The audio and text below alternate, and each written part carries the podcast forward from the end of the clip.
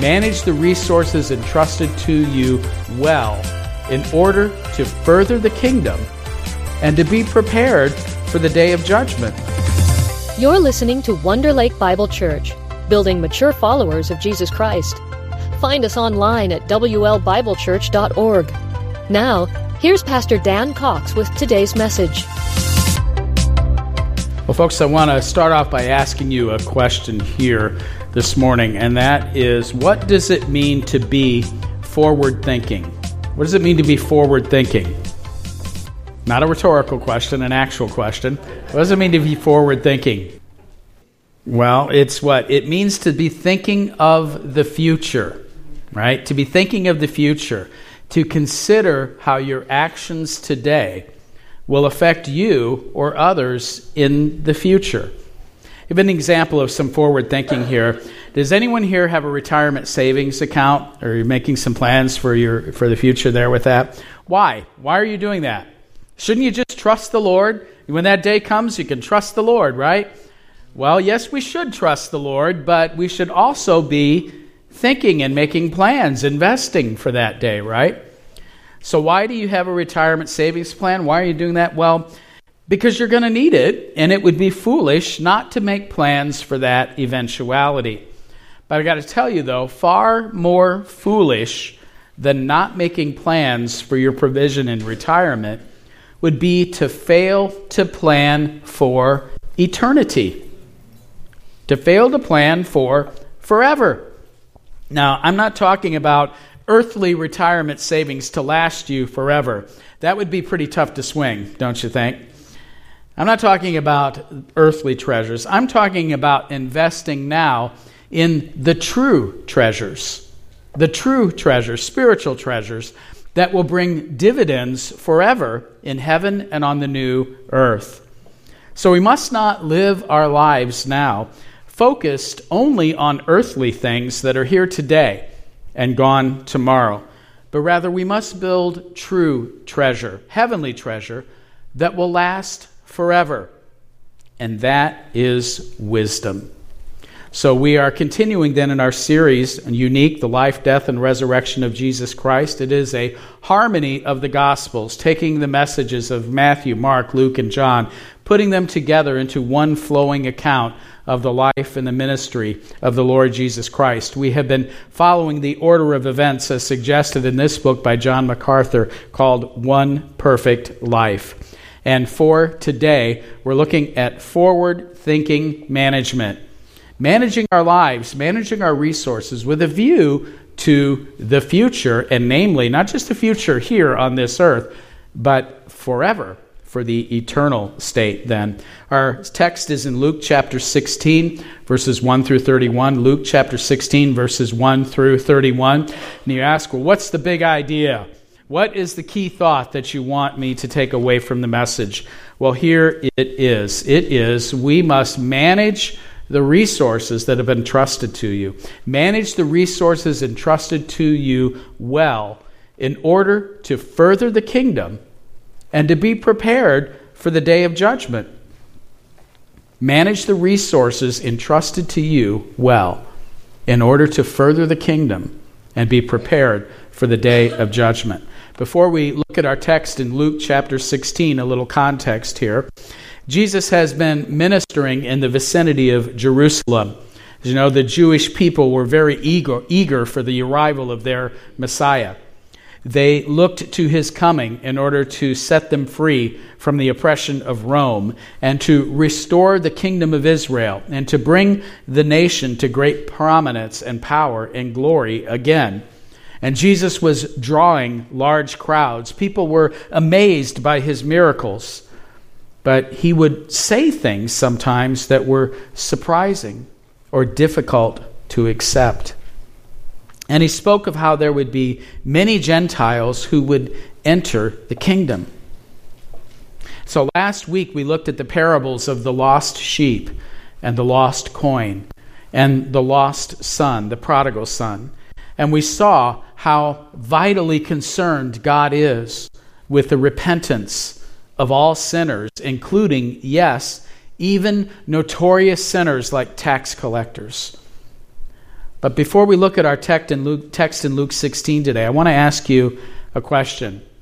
Here is this also is not a rhetorical question. You can actually answer this one, okay? Here it is. Is material wealth a sign of God's blessing on your life? Is material wealth a sign of God's blessing on your life? What do you think? No? Yes? Is it yes? No? And the answer is all of the above, isn't it? Right? You see, sometimes God does favor people with material blessing, doesn't He? But sometimes, though, His blessing is in other ways, and it does not include material blessing here and now. And just because someone has material blessing, that doesn't mean, or has material uh, wealth, doesn't mean they have the blessing of God on their life, does it? Far, far, far, far from all uh, from that.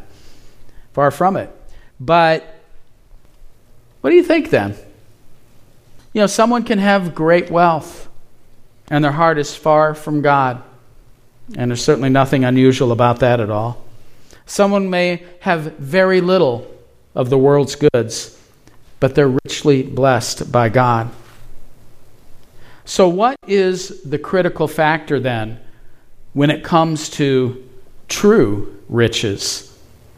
It's the heart, isn't it? It's faith in God, it's faith in Christ, regardless of whether one has much material blessing or not. That's the true issue, isn't it? Our heart and our faith in God, our faith in Christ.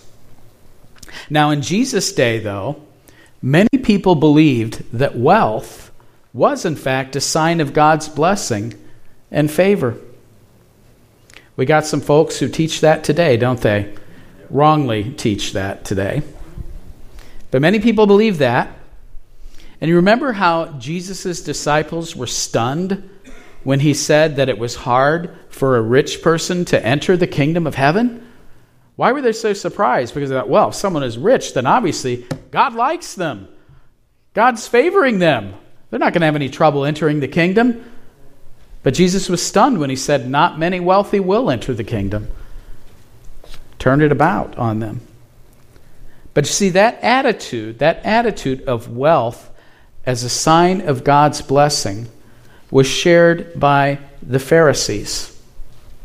And we know that for many of them, their hearts were far from God, weren't they? So let's look at Luke chapter 16. Luke chapter 16, starting in verse 1, Jesus speaking here, he says, He also said to the disciples, There was a rich man who had a manager, and charges, and charges were brought to him about that this man was wasting his possessions. And he called him and said to him, What is this that I hear about you? Turn in the account of your management, for you can no longer be manager. And the manager said to himself, What shall I do, since my master is taking the management away from me? I am not strong enough to dig, and I am ashamed to beg. I have decided what to do, so that when I am removed from management, people may receive me into their houses. So, summoning his master's debtors one by one, he said to the first, How much do you owe my master? And he said, A hundred measures of oil. And he said to them, Take your bill and sit down quickly and write fifty. Then he said to another, And how much do you owe? And he said, A hundred measures of wheat. And he said to him, Take your bill and write eighty. And the master commended the dishonest manager for his shrewdness. For the sons of this world are more shrewd in dealing with their own generation than the sons of light. And I tell you, make friends for yourselves by means of unrighteous wealth, so that when it fails, they may receive you into the eternal dwellings. One who is faithful in a very little is also faithful in much. And one who is dishonest in a very little is also dishonest in much.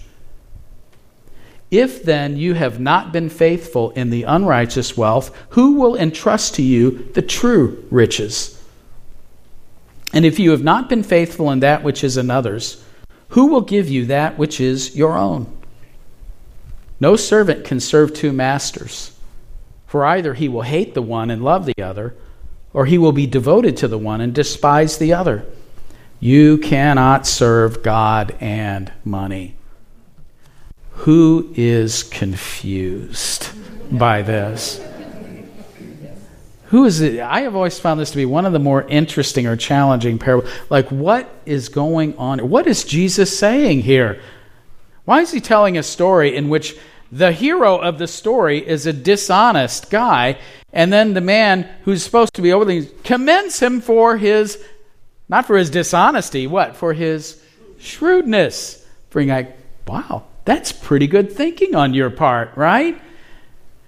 So, what is Jesus saying then to you and me? What's the point of it all? Well, I think we need to understand here that in this parable of this shrewd, unjust steward or manager, that Jesus told this parable to teach that his disciples must use their wealth, their resources, for kingdom purposes.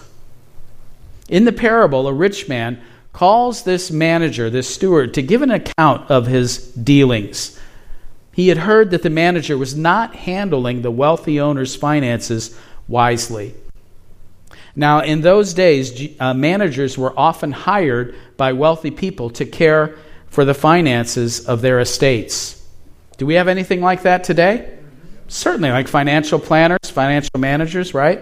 So it was comparable then to a financial planner or a trustee who controls the finances of an estate for the purpose of making more money for that estate. Now, the money did not belong to the manager, but he was free to use it for the benefit of the estate, to increase the value of the estate. And apparently, then, this manager was wasting the goods then as the younger, just as the younger son had wasted the father's goods in the story of the lost son. But at the beginning of the parable here, the rich man seems to view this manager as irresponsible rather than as unjust or dishonest. But the manager finds out about this and he's going to fire him. So the manager has an idea. Like he says, Well, I'm not strong enough to dig. That was what I don't want to do physical labor, right? Who wants to do physical labor? Says, hmm, well, I can't really do that. And I certainly don't want to go out and beg. So I have an idea. I know what I'm doing. I'm going to make others indebted to me so that they'll feel obligated by what I did for them. So I'm going to call in these people that owe my master, and I'm going to downgrade the bill here. And so then they'll be happy to pay that off. And then, and I get fired when I'm gone, they'll know they, they owe me. And they'll bring me into their home. Pretty shrewd, don't you think? So he is going to downgrade these bills here so that when I lose my job, people will welcome me into their houses. Now, what would you expect the owner, the rich man, to do when he finds out about this? You would think what? He'd be very angry about this. But he doesn't respond that way. How does he respond? He's impressed. Like, wow, that was really smart thinking. So he commends him for being so shrewd. Now, the dishonest manager, he had not done a good thing. But what had he done? He had been careful to plan ahead, using material things to ensure a secure future for himself. Now, again, the point is, is Jesus is not teaching that his disciples should be dishonest. That's not the takeaway from this. Hey, be dishonest. Take advantage of others. No. But he was teaching that we should be wise in how we use what we have been given in order to plan for the future, to use our resources, material things, for future spiritual benefit. You might say this was a good lesson from a bad example. You ever heard, you know, uh, you say like like some of us that um, everyone uh, everyone has a purpose. I, I, saw a guy one time with a T-shirt that said, "Everyone has a purpose. My purpose is to be a good a bad example." Right? You ever seen that? Something like that. So what? We can learn from bad examples, perhaps even better from than we do from good examples. Right? And so Jesus is teaching us a lesson, a good lesson from a bad example. And so, in three ways, then, Jesus applies the parable to his disciples who had to live with non believers in the world. The first one is that we should use our resources, use our money, all that we have, in order to win people into the kingdom. Win people into the kingdom.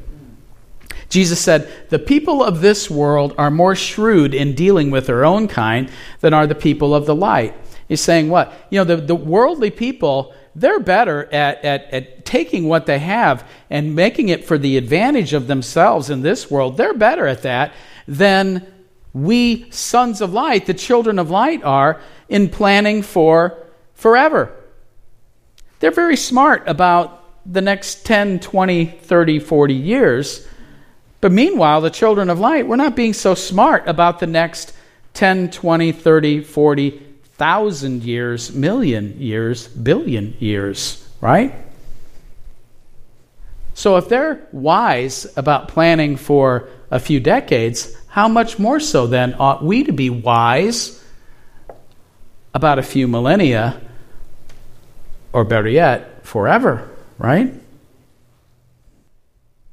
The people of the light then should use worldly wealth, the things of this life, in order to advance the kingdom, in order to welcome people into the eternal dwellings. Eternal, in other words, what? To use what we have to reach people with the gospel, to bring them into God's eternal home. Wealth, then, should be a disciple's servant and not vice versa. We shouldn't be serving wealth, it should be serving us for the purpose of eternal kingdom building. So the disciples then would be welcomed into eternal dwellings. That is, our wise use of wealth will help lead others to believe the message of the kingdom and to bring them to accept that message. A second application then is found in verses 10 through 12, where Jesus says, If one is faithful in his use of money, then he can be trusted with greater things. You know, isn't that a good way to test someone? Is are they faithful with a little responsibility that they've given? Well, if they can be faithful with that, then you can entrust them with more. But if someone is unfaithful in a small thing, can you trust them with much more? So if we can't be trusted to manage well things like our money, can we be trusted with true spiritual treasure then? To manage that well? So be faithful in the little things, and we will be given greater spiritual riches to manage well. third application Jesus draws from the parable is, is that a person cannot serve both God and money. You'll love the one and hate the other. Love for money. Now, so money in and of itself isn't evil, is it? But it's the love of money, serving that and that love of money drives away our love for God. On the other hand, loving God will cause one not to make money a primary concern in life. There's some folks here nearby who are listening. They're hearing this. Who's, here's, who's hearing this? Jesus, the, the nemesis of Jesus. Who were they? The, the Pharisees, right? Look at what Luke tells us next here, starting in verse 14. He says, The Pharisees, who were lovers of money, heard all these things, and they ridiculed him. And he said to them, You are those who justify yourselves before men, but God knows your hearts. For what is exalted among men is an abomination in the sight of God. The law and the prophets were until John. John the Baptist. Since then, the good news of the kingdom of God is preached, and everyone forces his way into it. But it is easier for heaven and earth to pass away than for one dot of the law to become void. Everyone who divorces his wife and marries another commit commits adultery, and he who marries a woman divorced from her husband commits adultery. Who is confused again? Right? What? Why does Jesus bring that up? Well, stay tuned. I'll show you in just a moment here. So we saw the, the shrewd, the unjust steward. Now we see unjust lovers of money. The Pharisees. Pharisees loved money. So they didn't like hearing this, what Jesus was saying. So they were sneering at him. Because who is, who is this poor man, this carpenter's son from Nazareth, who's being followed by other poor people? And now he has the nerve to teach about money. But Jesus responds that God knows the hearts of people and he's not impressed with their outward appearances or their wealth. And though the Pharisees justified themselves, God, who judges the inward man, will be the ultimate judge. See, the Pharisees misunderstood the blessings of God's covenant, and they assumed that a person's wealth was automatically a sign of God's blessing in return for righteous conduct. But they completely neglected the fact that many people, many righteous people in the Old Testament, lacked material things, while many unrighteous people had plenty. The Pharisees were like some of us that don't want to let the facts get in the way of what we want to believe, right? So that's what they wanted to believe about wealth, in spite of what Scripture said.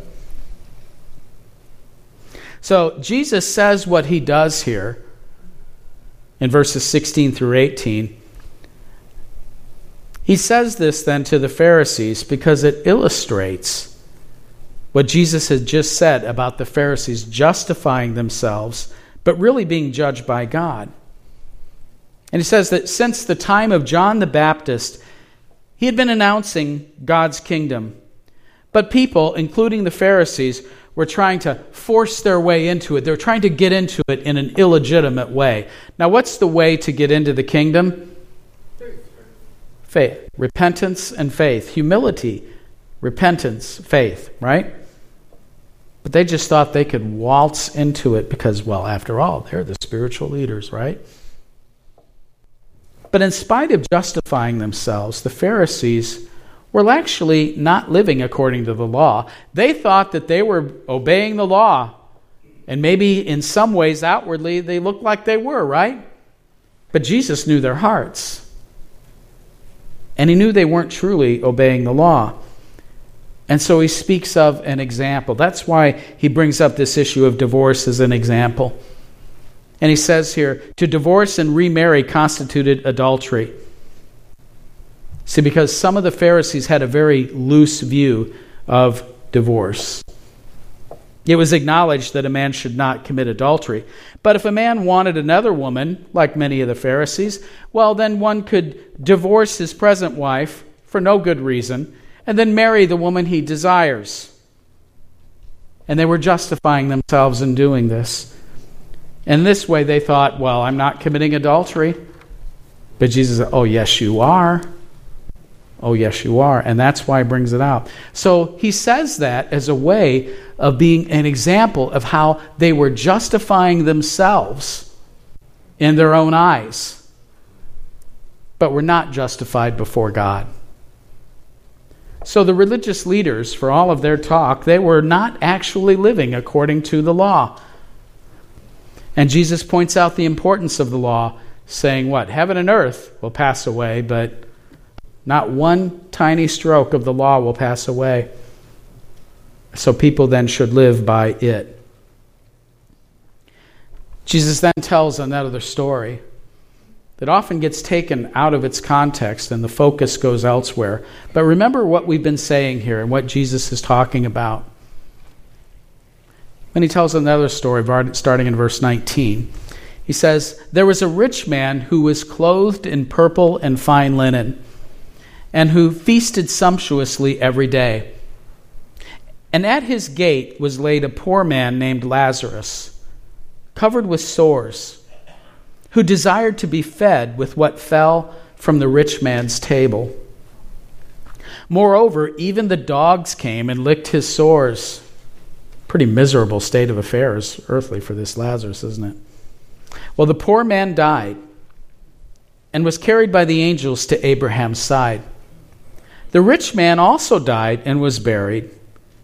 And in Hades, being in torment, he lifted up his eyes and saw Abraham far off and Lazarus at his side. And he called out, Father Abraham, have mercy on me, and send Lazarus to dip the end of his finger in water and cool my tongue, for I am in anguish in this flame. But Abraham said, Child, remember that you, in your lifetime, received your good things, and Lazarus, in like manner, bad things. But now he is comforted here, and you are in anguish. And besides all this, between us and you, a great chasm has been fixed, in order that those who would pass from here to you may not be able, and none may cross from there to us. And he said, Then I beg you, Father, to send him to my father's house, for I have five brothers, so that he may warn them, lest they also come into this place of torment.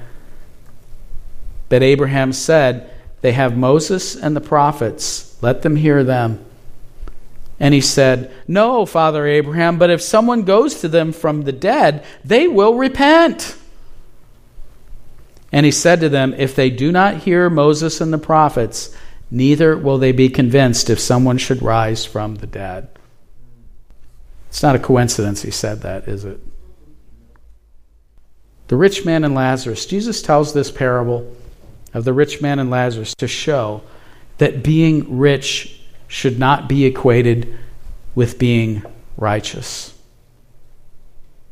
You see, the rich man had everything he wanted purple clothes, that, that these were very expensive things, fine linen this was expensive. He had the best of everything. By the way, is is it wrong to have nice things? Just having? No. But what was, what was the problem? It was his heart attitude. So he had all of this, and yet, right out there, there's a poor, crippled beggar named Lazarus who had nothing. And the man didn't do a thing to help him. So one lived in luxury for himself the other in abject poverty with hunger and poor health. Some have speculated perhaps Jesus picked the name Lazarus because of its meaning. It's the Greek form of a Hebrew name which means God the helper. Doesn't that sound like Lazarus? God is my helper. Have you seen the conditions this man is living in? God is my helper. Have you ever felt that way? Sometimes it's like you look at your circumstances or maybe someone, a, a family member, someone you're concerned about, and you say, God is their helper? How can this be? Well, because it's the perspective of eternity, isn't it? It's all about that perspective of eternity. So perhaps that's why. Or another thought, I wonder, perhaps Jesus used the name Lazarus because he knew that coming not too far away from then, he was going to raise up a dead, dead man named Lazarus, who would serve as a witness against the Pharisees. And even should one rise from the dead, they wouldn't believe. And they didn't believe the, Raz, the Lazarus Jesus raised. But ultimately, who was Jesus talking about when he said, even if someone should rise from the dead, they won't believe? He's talking about himself, wasn't he? So Lazarus then, now Lazarus was a righteous man, but he wasn't righteous because he was poor. There isn't any righteousness in simply being poor, any more that there's righteousness in being wealthy. It's a matter of the heart. Lazarus was righteous not because he was poor, but because he depended on God. His faith was in God. We're told then that in the course of time, both of the men died. Lazarus went to Abraham's side, while to paradise, heaven, while the rich man was buried and he was in Hades or hell, a place of torment. And the rich man was able to converse with Abraham. And he first begs to have Lazarus sent over to him to give him some water. Some commentators have noted, I think it's interesting. Isn't it interesting that even now he's still thinking of Lazarus, almost like Lazarus is his servant? Hey, have Lazarus come and, and, and, and comfort me in some way. Like, order Lazarus to do that, right? But Abraham replies that that was not possible. There's a great chasm that is fixed. And he should remember that during his lifetime, he had everything he wanted, while Lazarus had nothing. Now, again, is the issue simply here about having something or not having something? No, it's what? The heart. This man had all of that, and he did nothing. Also, let's make it clear does this mean that if you have things and you do, you use the resources you have to be a blessing to others, that somehow that's earning you favor or earning you heaven? No. It's faith, right? But if we have faith, should we be using our resources for others? Absolutely. Absolutely. So, this man, he had never helped Lazarus during the course of his life. So the rich man next then, he begs then, well, then let Lazarus be sent to earth to warn his brother. See how he still thinks like Lazarus is his servant that he can send out? Well, let Lazarus go and warn his brothers. He didn't want his brothers to end up there where he was. And he was saying, look, look, if someone comes back from the dead, then his brothers would listen. If, if Lazarus was raised, he could go and speak to them and, and, and then they'll believe and they, they'll have faith. They won't, they won't end up here where I am. But what does Abraham say? Well, if they refuse to listen to Moses and the prophets, that's what? Scripture. If they refuse to listen to the Scripture, then they won't listen even if someone comes back from the dead. A lot of people think, oh, come on, if I saw something like that, oh, I'd believe. How many of you know that's nonsense? That's not true at all.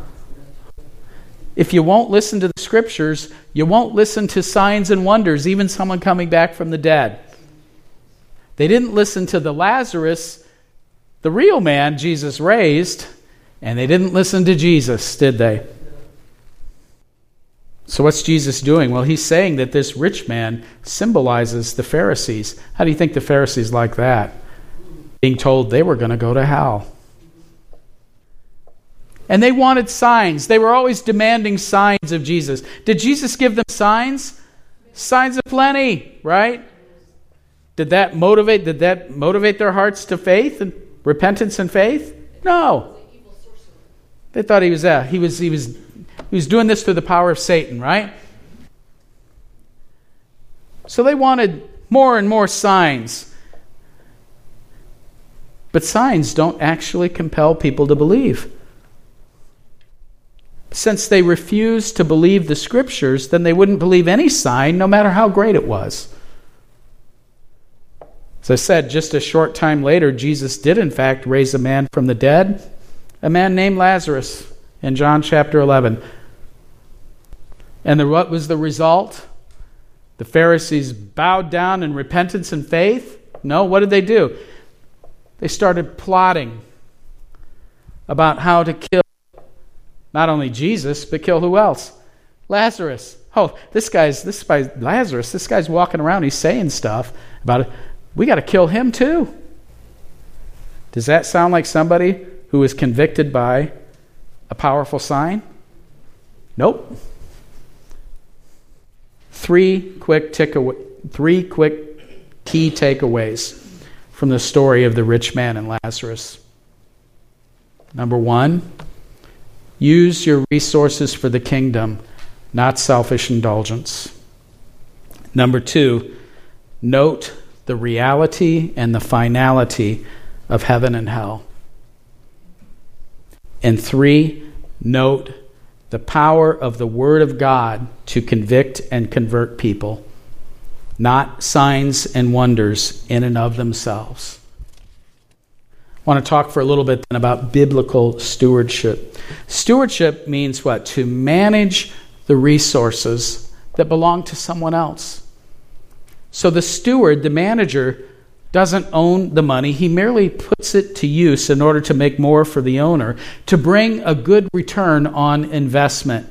And so, if we're going to understand biblical stewardship, it starts with the fact that God is the owner of how much of what we have? All of it. God owns everything.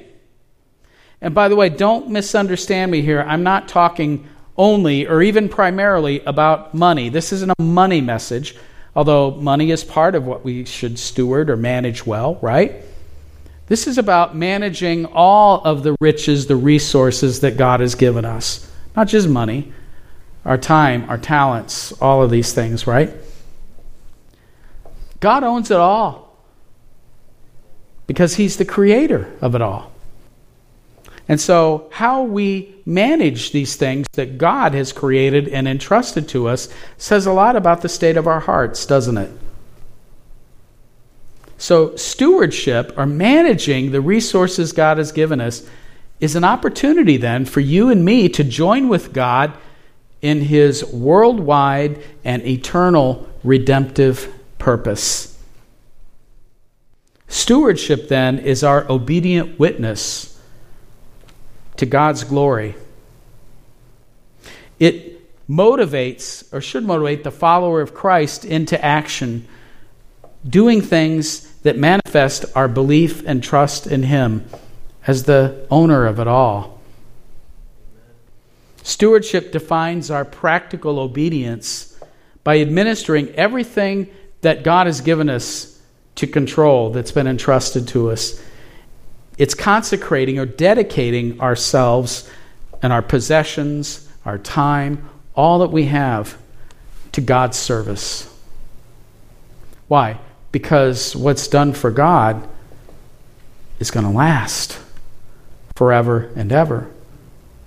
What's done for self and for this world is here today and gone tomorrow.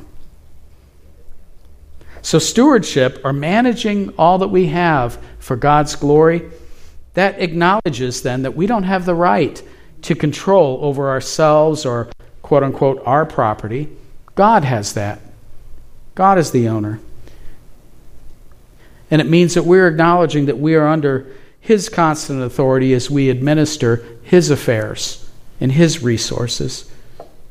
It's acknowledging that we are not our own, but that we belong to Christ, who gave Himself for us. And so I guess the ultimate question then when it comes to biblical stewardship then is what am I the Lord of my life or is Christ the Lord of my life? Well, stewardship, faithful management, expresses our obedience to God and to our Lord and Savior, Jesus Christ.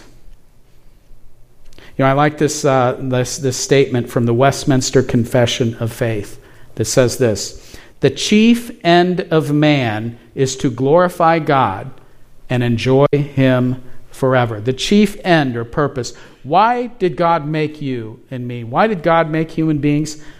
The chief purpose is what? To bring glory to God and enjoy Him forever. And there's great joy when we bring glory to God, isn't there? The chief end of man, the chief purpose for your life is to glorify God and enjoy Him for a couple of days. Don't enjoy Him forever and ever. Well, speaking of forever, I want us to get this perspective. Do you have an eternal perspective on your life? Do you have eternal perspective on your life? Do you regularly think about just how long forever is? Do you regularly think about that, how long forever is? Well, I've got a little illustration I want to share with you here this morning to get this firmly into our minds about how long forever is and why then we should be living for forever and not right now I've said this before, and if you've seen it before or heard me say this before, I'll ask you to bear with me, but I think it's good to hear, have it repeated. If you haven't seen it before, may this get into our minds here about how long forever is. I got a little tape measure here, and Steve, I'm going to need you to help me out here. Come on up here. Here, this take. This is a 20 foot tape measure. Why don't you take this and just go down the aisle here? Just keep going there with that. About, oh, there we go. Okay. So there's our 20 feet. Okay. So imagine here with this that your life, your life is like one inch on this tape measure. What is one inch compared to that? Well, that's just a very small part of that, right? It's just a very small part of that. So may think, well, you see, well, that's what it's like, you know, for forever. Here's our lives right here. It's one inch on this tape measure, but forever, oh, it's so much longer than that. No, I got news for you. This is a this would be a paltry this would be a paltry illustration for forever, don't you think? I think it would be a terrible illustration of forever. So I want you to imagine, and Steve, you'll be relieved to hear this, that this tape measure was infinite and it could keep going on and on forever. So I would send Steve to just keep walking right? Okay? I'm not going to send you out there because this is as far as this thing's going to go, right? But I want you to imagine if this tape measure could just keep extending on and on and on. And let's say then that Steve started walking, and he kept walking for a very long time until he eventually reached the Pacific Ocean. So now he's at the Pacific Ocean. I said, okay, your life, my life, is still just this one inch on here. What is that compared to that? Well, now, now we're getting a little closer to illustrating forever, aren't we? But even so, no, that's still not it. So let's, let's, keep, let's keep him going. So we're going to put him in an imaginary spaceship. I ask you to bear with me here, folks. We're going to put him in an imaginary spaceship in which he can, this, this tape measure can just keep going on and on and on. And this imaginary spaceship is capable of flying at an incredible rate of speed. Let's say it can go at the speed of light. How fast is that? 186,000 miles per second works out to about 670 million miles an hour. That's pretty fast, don't you think? So let's say Steve is in a ship and he's trailing this, this tape measure along. He's going at the speed of light, 670 million miles an hour. How long would it take him to get to our next door neighbor star? About four and a half years. Proxima Centauri, our, our next door neighbor star, is about four and a half light years away. Now I want to ask, okay, here's your one inch on that. How long is that? Oh, no, but that's just our next door neighbor star. Let's take a little, little trip across the galaxy. The Milky Way galaxy is 100,000 light years. So we're traveling in our ship at the speed of light, which technically you couldn't do, but let's just bear with me, okay? So you're, you're traveling at that, and you're going to go from one end of the galaxy to the other, 100,000 light years. Here's our, here's, our, here's our tape measure, but now it's still one inch. Wow. All right. But no, we're not, we're not done yet. You see, because our galaxy is one galaxy out of a trillion galaxies in the known universe. And so, let's say we're going to go visit our next door neighbor galaxy, which is Andromeda.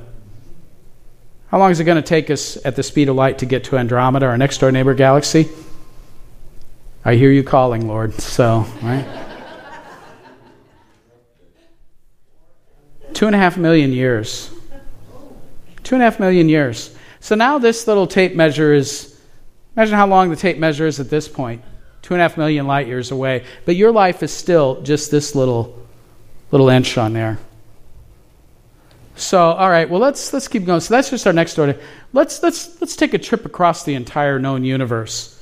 How many light years is that? Well, our best guesstimate at this point is approximately 96 billion light years. So imagine traveling at the speed of light for 96 billion years, and this little tape measure has been unfurling before all that. And your life is how, how long is your life? One inch. One inch on that.